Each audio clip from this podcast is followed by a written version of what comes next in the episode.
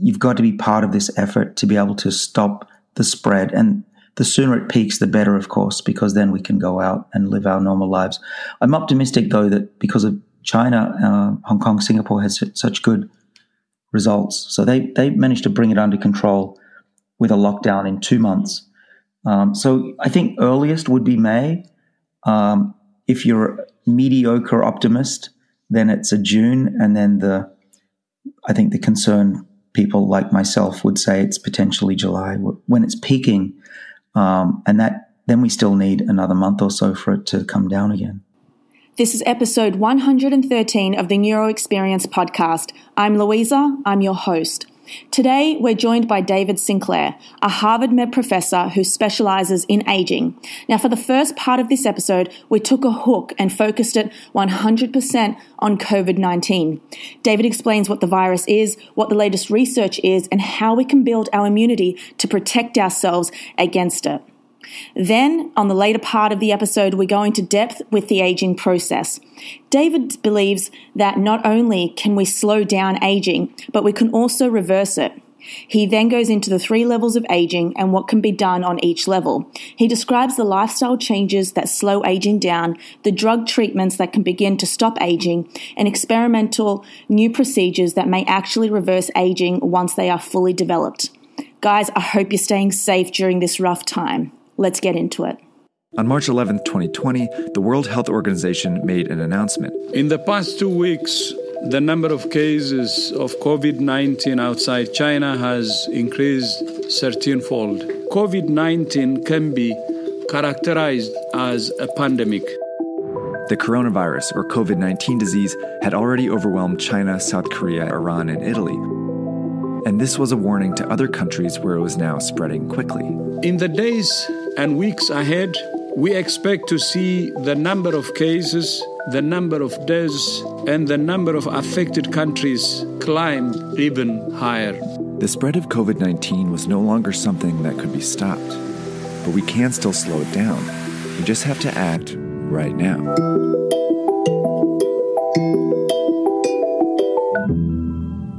So, David, I'm so excited to have you on. I've been an admirer of you, uh, given the fact that we're both Aussies. I love that. Now you're doing some amazing things over at Harvard Med. I've um, uh, I've been in, you know, I've read your book. I've listened to a lot of podcasts um, about your work and what you're doing in the anti-aging space. However, given the certain circumstances with um, the crisis and COVID nineteen, I was hoping to gear this towards that market and that. Um, like change the topics up a bit and, and, kind of talk about coronavirus and some of the research that you've been over and what you've looked at and what you've found so far. So I'm going to let you kick it off. Why don't you tell our audience who you are, what you studied, where you're at now, and give us a brief background on, yeah, everything.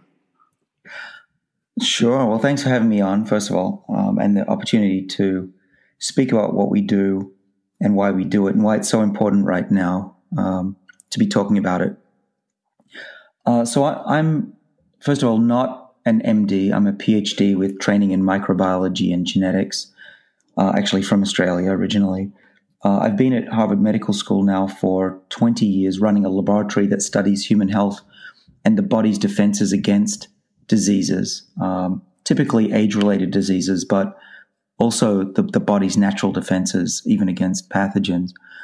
Um, I'm an entrepreneur as well, and so I've started a number of companies, one of which is particularly um, relevant and pertinent to today's situation, uh, and that's a uh, viral disease detection com- uh, company that's here in Boston and also in California. Um, and so I, I'm, I'm a generalist. Um, I know how to read a lot of data very quickly and see patterns and make sense of it, and I have a network of well, probably 100 doctors and colleagues who are on the front lines right now and giving me information. So I've seen it as a duty um, to be able to synthesize all this information and make it understandable and, and honest and factual uh, for people who want to listen to what I have to say. Mm-hmm. And so let's talk about COVID 19. Can you tell us what it is? Well, COVID 19 is not the virus. Uh, it's, it's coronavirus disease 2019. Uh, and it's, it's essentially the same as calling it the flu. So instead of getting the flu, we're getting COVID 19 uh, infections uh, and diseases, uh, disease symptoms. Uh, it's caused by uh, SARS uh, coronavirus 19. it's, it's number two pandemic. SARS number one was um, 2000, what was it now? Early 2000s. And so what we've got is a situation where this RNA virus, so it doesn't have DNA, it has RNA, uh, is running rampant through the world, getting through the membranes of cells, uh, typically in the throat or the nose, even in the eye, through um, a particular protein that pretty much all of us have called ACE2. Um, and uh, and the, the major issue I see right now about COVID 19 is that it's a slow acting virus, whereas the, the original SARS and, and MERS after it were quick acting and people knew that they were sick so they could be isolated. Here we're seeing people still congregate and go out to parties and go to the beach with potentially spreading the virus, which uh, leaks out of uh, all body fluids, we think. It's highly contagious. Um, it's similar to the common cold, where if you're infected, you will infect about two to four other people. The problem also is that the virus is relatively long lasting on surfaces. So if you cough onto a, a keyboard or you have a touch screen, um, or you, you go to a store where the item that you're holding has the virus on it, it can actually last for over a day on plastic. Um, and there are some accounts of it lasting even longer than that. And also, if let's say you're in an elevator with somebody. You know how if somebody's eaten an, um, and some type of food, they've had something for lunch, like an onion, and you can mm-hmm. smell it on their breath. That mm-hmm. means that particles are coming out uh, typically. Oh. And so if oh. they if they hack or they cough a little bit, that will create tiny droplets that have now been shown by scientists to linger in the air for up to half an hour before they settle down. So, so wait. that's the problem. It, it's easily spread. So Okay, so it, because what we're not, I think you know, there's a lot of misinformation right now. Um, there's so much going around on the on Facebook, on Instagram. We don't know who to believe. I, I, what I'm finding is a lot of people now want answers, and we're getting them from just glorified uh, scientists, you know, who are not really scientists on Instagram. And I think what we're all trying to understand from a really, you know, humanistic level is how, first of all, you just said how contagious it was, how it spreads. So, what does that mean in terms of people, you know, gathering around, or even if I'm in even if I'm with somebody else and they don't present with symptoms, I know that um, COVID 19 doesn't actually, or the virus doesn't actually show until 10 days after. Is that correct? Uh, it's, it's quicker than that. It's my reading of the li- literature is that it's about, I would say, two to two days earliest, four days more likely. By the 10th day, usually you're um, fully blown with symptoms like you've got the flu and if you're elderly, you might already be uh, in the emergency care unit. Okay, so even so, if I go downstairs and I go for a run, which um, the CDC says it's safe to go out and walk your dog or go for a walk or go for a run, and I cross somebody, okay, how do I have to be in their space? Do they actually have to cough or do they just have to breathe for me to actually catch it? Uh, if you're close enough uh, within six feet, I think breathing uh, could even spread it. These are tiny micro drop droplets like mist, right? If you've ever gone out into the cold weather, you know that you're breathing out liquid droplets. That's what mm-hmm. that mist is. And it hangs around like a fog. And so that's the issue, especially if uh, it's not hot weather. It, these droplets don't evaporate easily. So, where are we at now in terms of research? Because I know that you posted um, a video on IGTV a couple of days ago about some of the things that they're finding that can um, help with the coronavirus. Well, first, uh, first and foremost, um, when you hear the number of cases that are uh, out there, don't be fooled. Um, right now in the US, there are a limited number of tests, and there are a lot of people right now who are infected who either don't know they have it or are not being tested or just staying home. So there's a lot more than you think, and it's now in every state in the United States. So it's out there. So you need to be careful. The the main thing is the easiest thing to do actually um, is to not come into human contact with others. Um, I'm here with my family at, Cape Cod, and uh, we haven't seen anybody for about a week now, so we know that we're safe. Um, it's tough, right? You want to be with friends, but we're using uh, social media, not social media, um, video casting, video calls as much as we can. So my kids are taking lessons, and um, I'm even having a workout in the gym with my trainer via uh, the, my phone. But how do you avoid it? So besides just being isolated, um, stop touching your face if you go to work and if you have to be at work. Um, it's very hard to not touch your face. We humans touch our face about 12 times every minute. We're one of the few species that has to touch our face for some stupid reason. But uh, try not to do that. And my brother suggested last night that you should rub onion on your fingers so you, you actually know that you've done that. But I, I think that's extreme. Um, I would try to avoid public spaces. If you have to go to the grocery store or the post office, uh, minimize that and don't touch your face and wash your hands a lot, um, even to the point where you know you, you probably might even have dry skin. Um, I wash my hands um, if I go out uh, immediately upon getting home, or if I'm near a public bathroom, I, I try to use that. But I also try not to touch doorknobs or buttons or keypads if I can help it.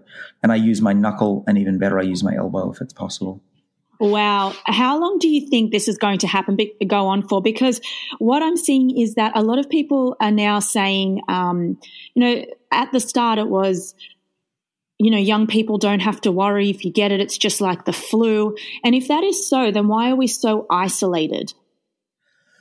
Yeah, that's really, really important. Um, for young people who are not worried about it, that's not the point. Uh, the point is that viruses spread by human contact, particularly those who don't have uh, very severe symptoms. And so you have everybody has to be part of this effort. If 90% of us stay at home and 10% go out to restaurants and still see each other, then it defeats the whole effort. Uh, it's like trying to starve a flame of oxygen. If there's a little leak, there's no point. Um, and so we all need to do this. We all need to work together to stop the spread throughout the community. Um, and by the way, even, even if you are young, you can still be extremely sick. Um, and imagine living with the burden of knowledge that you've inadvertently killed your parents or your grandparents. That would just not be something you'd want to live with. No, absolutely not. That's actually terrible, and one of the main reasons why I didn't fly back to Australia because my rate um, of catching the the virus on the flight, on the 20 hour flight on the way home, is quite high. And even if I do isolate for 14 days, I still want, don't want to be around my parents. My father is immune compromised, so I I took the safety measures of staying here in New York City. Um, that brings me to my next point. We've seen a massive decrease um, of the amount of masks that are available. I'm seeing mixed information in terms of if masks work and if they don't. Is it wise for us to be walking around with, let's just say, a surgical mask? Does that actually work?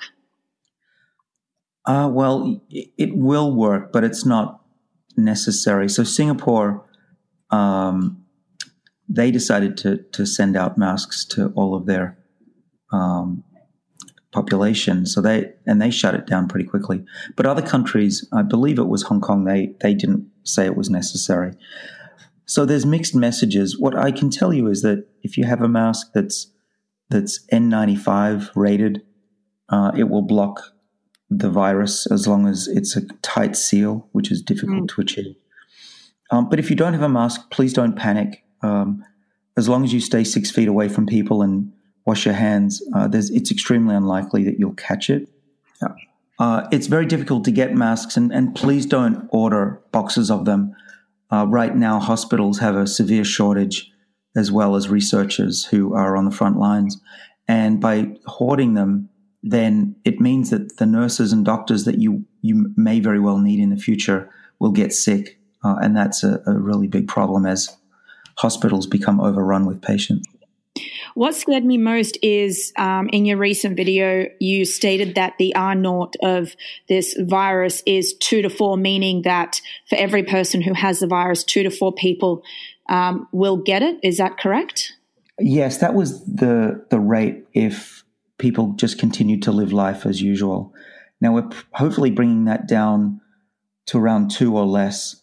We want to get it to less than one for obvious reasons. That means we will be reducing the rate of its spread. But unless we stay home, um, except for essential workers, uh, it will continue to spread and be in our communities for potentially an entire year. And that we just we don't want to live with. No, I think um, this is just me putting my own opinion out there. I think by the end of um, May, June, we'll have a better a grip on this and we'll start to be able to go outside and cafes and restaurants will open up again. What's your take on that? Well, I hope that's true. Um, I have a, I don't want to alarm people, but I have a, a friend who's the the dean of bioinformatics at Stanford University, and his take on the situation from talking to experts is that if we don't do something um, drastic, uh, like have a lockdown, it could be peaking uh, in July, uh, which would mean that millions of people will catch it. Um, so that that's it's really important that uh, again you've got to be part of this effort to be able to stop the spread and the sooner it peaks, the better, of course, because then we can go out and live our normal lives. I'm optimistic, though, that because of China, uh, Hong Kong, Singapore has such good results. So they, they managed to bring it under control with a lockdown in two months. Um, so I think earliest would be May. Um, if you're a mediocre optimist, then it's a June, and then the I think the concerned people like myself would say it's potentially July when it's peaking. Um, and that then we still need another month or so for it to come down again.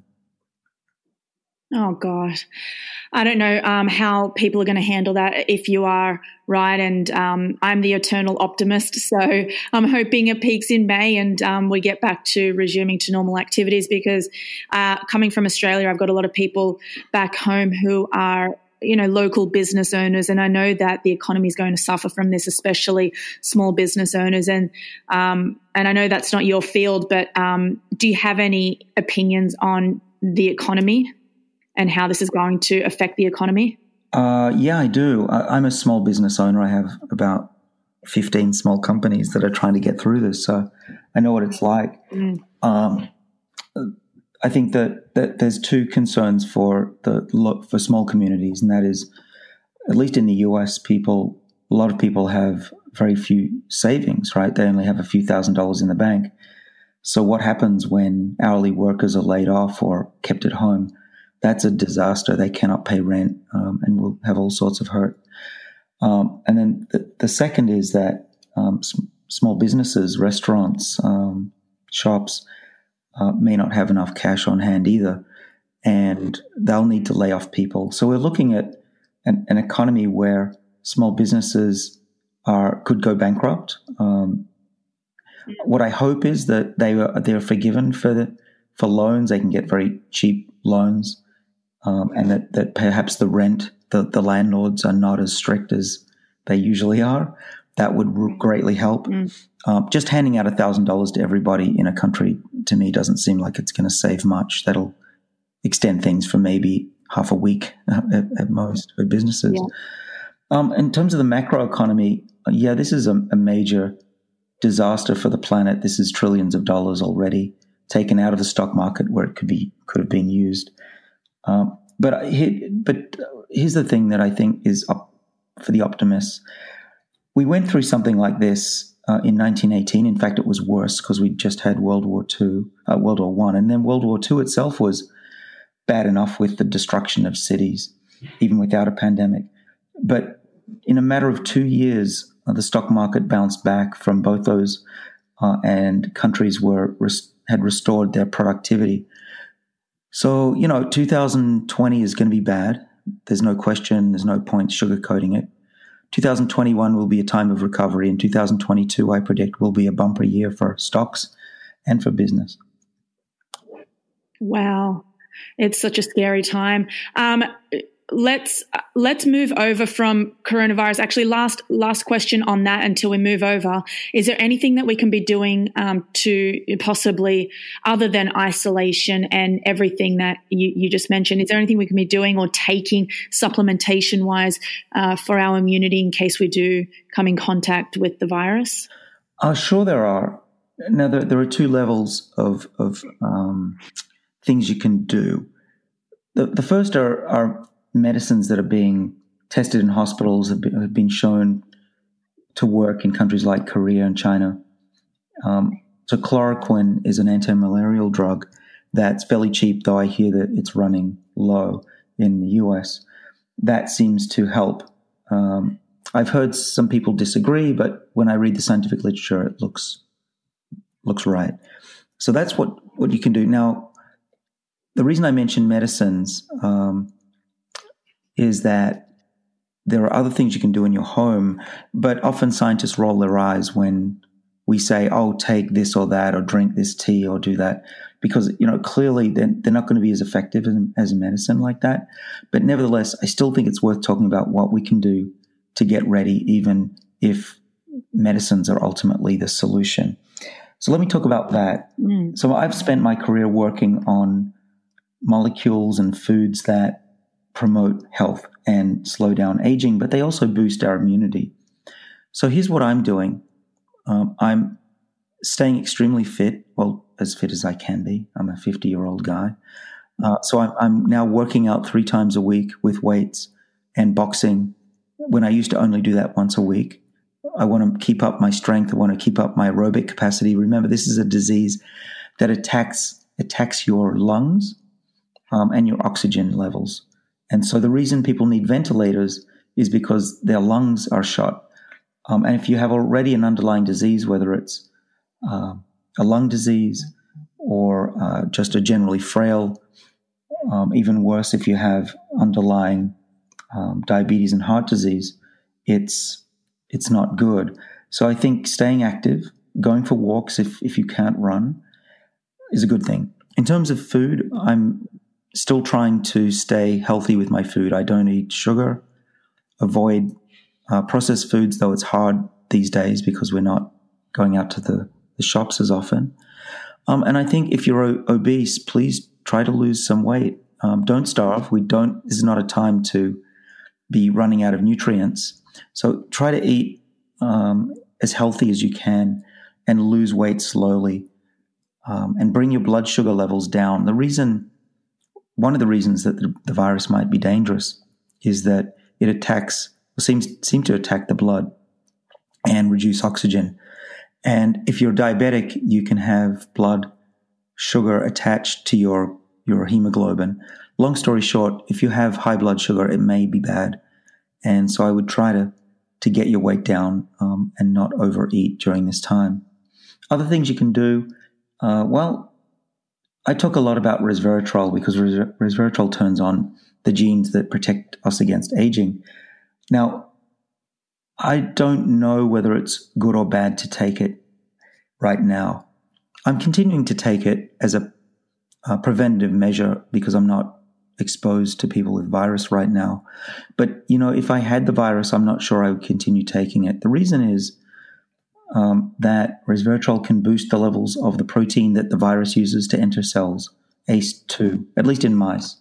So it may make it worse. On the other hand, resveratrol slows many different viruses from replicating, including HIV, SARS, and MERS, which are related.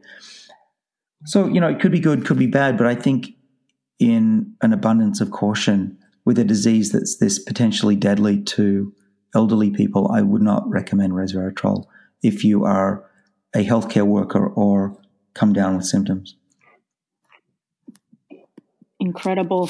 David, thank you so much for um, providing us with all of that information. I'd love to move over now and talk about your book and why we originally um, were, was going to record this podcast Lifespan, Why We Age, and Why We Don't Have to. Now, I think this is a growing space. Obviously, your um, this is your entire life's work. Um, now, I'm seeing right now in the community as a neuroscientist myself. Um, I'm seeing someone who's you know a lover of um, anti-aging biohacking i'm seeing a lot of people now um, taking this on board and doing measures such as which i know that you're a fan of um, you know going into the infrared sauna doing cold thermogenesis um, going into cryotherapy cold water and then just taking all different supplements so i'd love to get into that um, starting off with uh, part one of your book which is what we know so what do we know like right now about the aging process?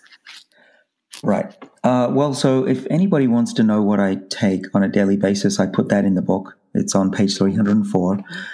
Um, my family are a bunch of scientists, so they, they take the regimen.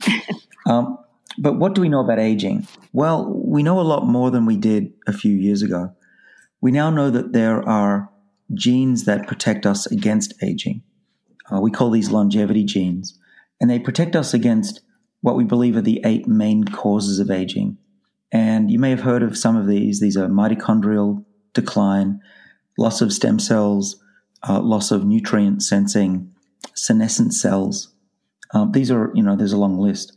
We call these also the hallmarks of aging.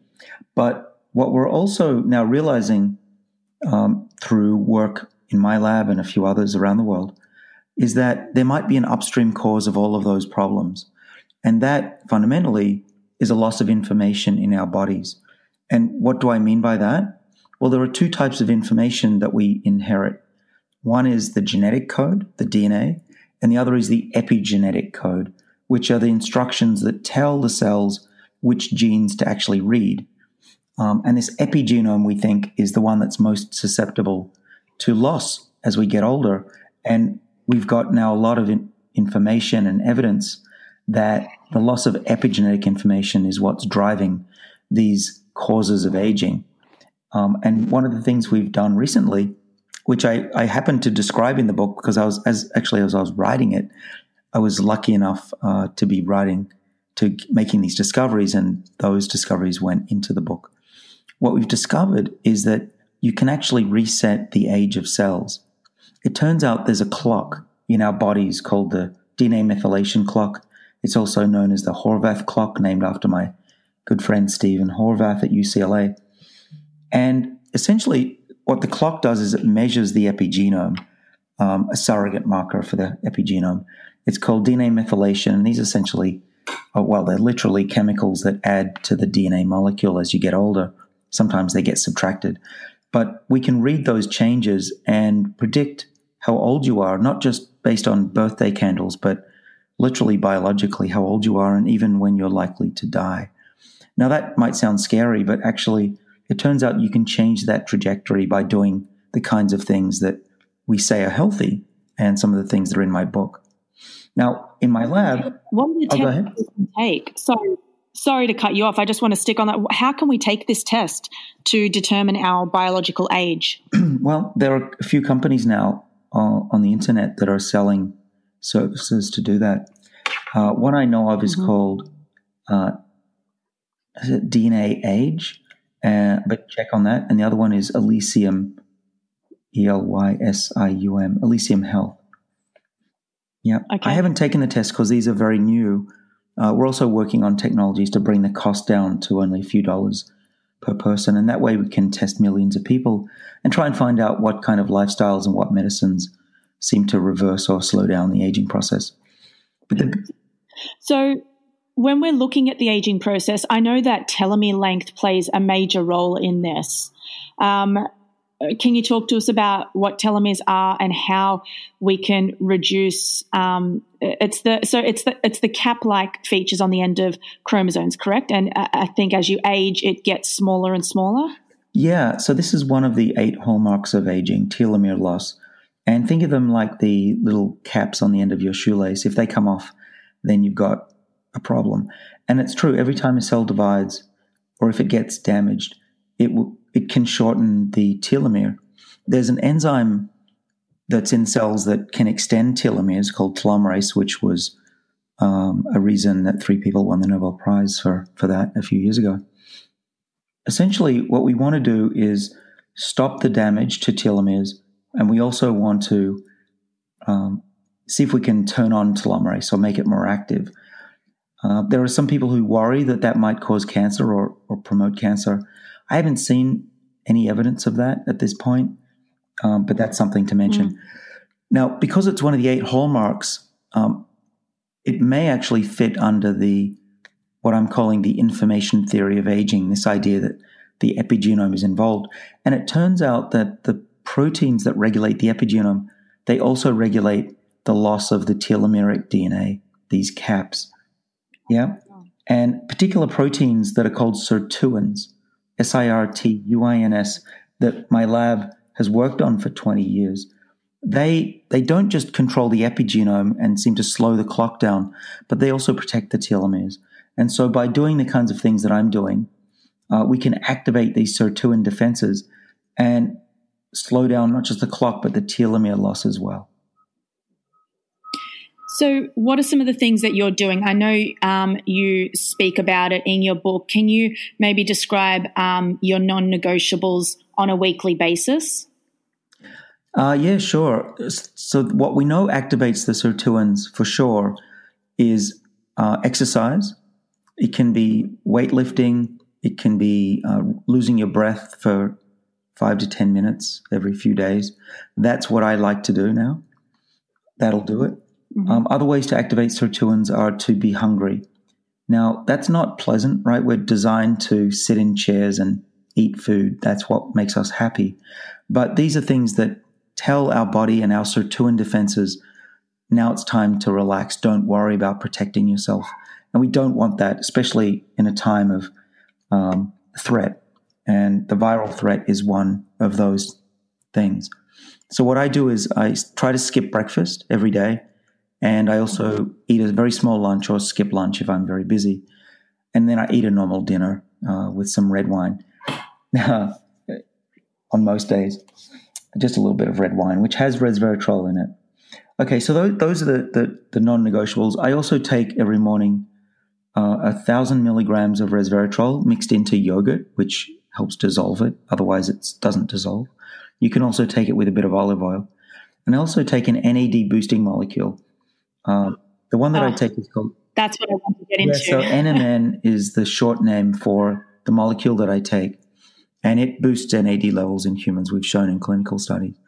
So why would I want to boost my NAD levels? Well, as you get older, you have less and less NAD in our tis- in tissues, but also these sirtuins. They actually these are enzymes that control, as I said, the epigenome and our body's defenses and telomeres. They don't work unless they have sufficient NAD in the cell. And so that's why you want to keep those levels high. And we don't know for sure in humans that this works. We're testing that in clinical trials right now. But in animal studies, mouse studies, typically, it's been shown that raising NAD levels is very effective at reversing some aspects of aging, such as uh, improving organ health and improving endurance. So I've done um, I've done an NAD IV and it took a very long time. Um, it went over uh, the course of I think it was about seven hours, just sitting there. I know. Um, I know Ben Greenfield has done a 20 minute push IV, which he doesn't recommend to anybody unless you've got the um, unless you've got the stamina. Now, what's the difference between taking the IV NAD or just taking the precursor to it, which is what you're having? Because I know that you can get the precursor, which you know from health food stores. I'm not sure. I've never taken it. I know that you can get it though. However, you can't access the NAD quite as easily. The NAD uh, IVs will deliver NAD to the bloodstream. It's unclear if it's rapidly taken up into cells. It looks like it probably is based on a clinical trial. Um, but I don't have any hard clinical data on NAD IVs. I would love if somebody could do that so then I could speak with authority. Yeah. What I can say with authority is that if you give an NMN tablet or capsule to patients, they will have large amounts of NAD increase in blood, um, and we think in other tissues as well. So I think, you know, right now we're in a period of some experimentation by doctors, um, and they're seeing results apparently but it would be great to have even a placebo controlled trial. That would be fantastic for for the NAD IVs. So, um, I stated earlier that um, I know that you're a fan of, and I'm a huge fan of going into an infrared sauna. Can you talk to me about how the body, um, you know, how we can use an infrared sauna or even um, heat and cold thermogenesis to help um, reverse the aging process? Yeah, well, it looks like in animal studies only that we've we've seen and we've done that temperature makes a difference. If you make mice, uh, if they have colder body temperature, they do actually live longer. And we know that one of the sirtuins, number three out of seven in our body, is activated by cold. We don't know about heat just yet. But uh, what, what happens is that when you activate this sirtuin number three, it makes more brown fat and turns white fat into beige fat. And that's healthy fat. That will increase metabolism, it will burn energy, and it will uh, probably be good for your health. And that's one of the reasons that I uh, have cold dips at the gym, and uh, and probably I'll start doing cold showers, even though I hate doing that. The one that I do like doing is the sauna, and there's actually a fair amount of data from studies of people.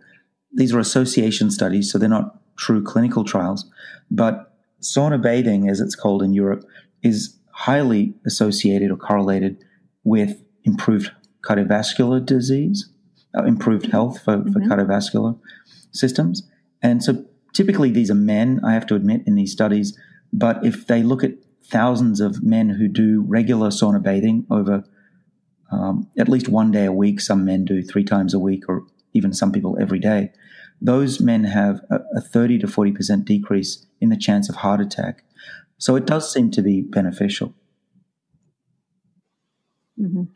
This is so interesting. I got into um, I, I, I, read the the research on um, white fat to brown fat, and I started doing any form of um, cold thermogenesis. I even bought, to tell you the truth, because I have a, a, membership for cryotherapy, and just the time that it was taking me to get there. It's in the middle of um, Canal Street, which is um, it's just a, it's a pain to get to. So I actually started putting ice packs all over my body um, to induce the effect. So um, that's a that's a really interesting thing. I, I love getting into all of these things that you've um, that you've said in your book. It's absolutely amazing, guys. You need to read uh, Dave's book. It's out everywhere. Is it on audio yet?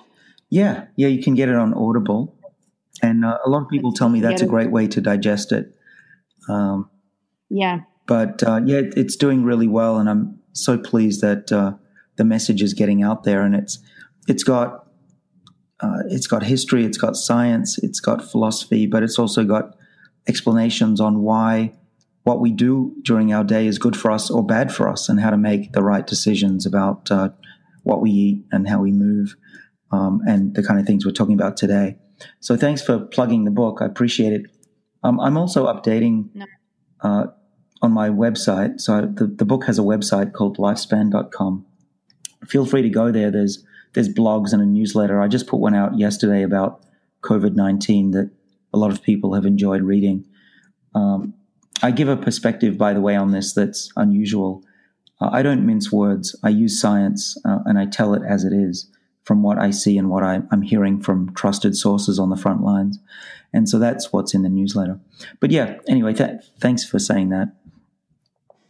No, of course. Um, like I said, I'm a big believer in this. I'm a scientist myself at heart. I believe in science. Um, I I don't think science lies, and I think um, anybody who can have the ability to look at research and be able to give it to an audience um, is very impactful.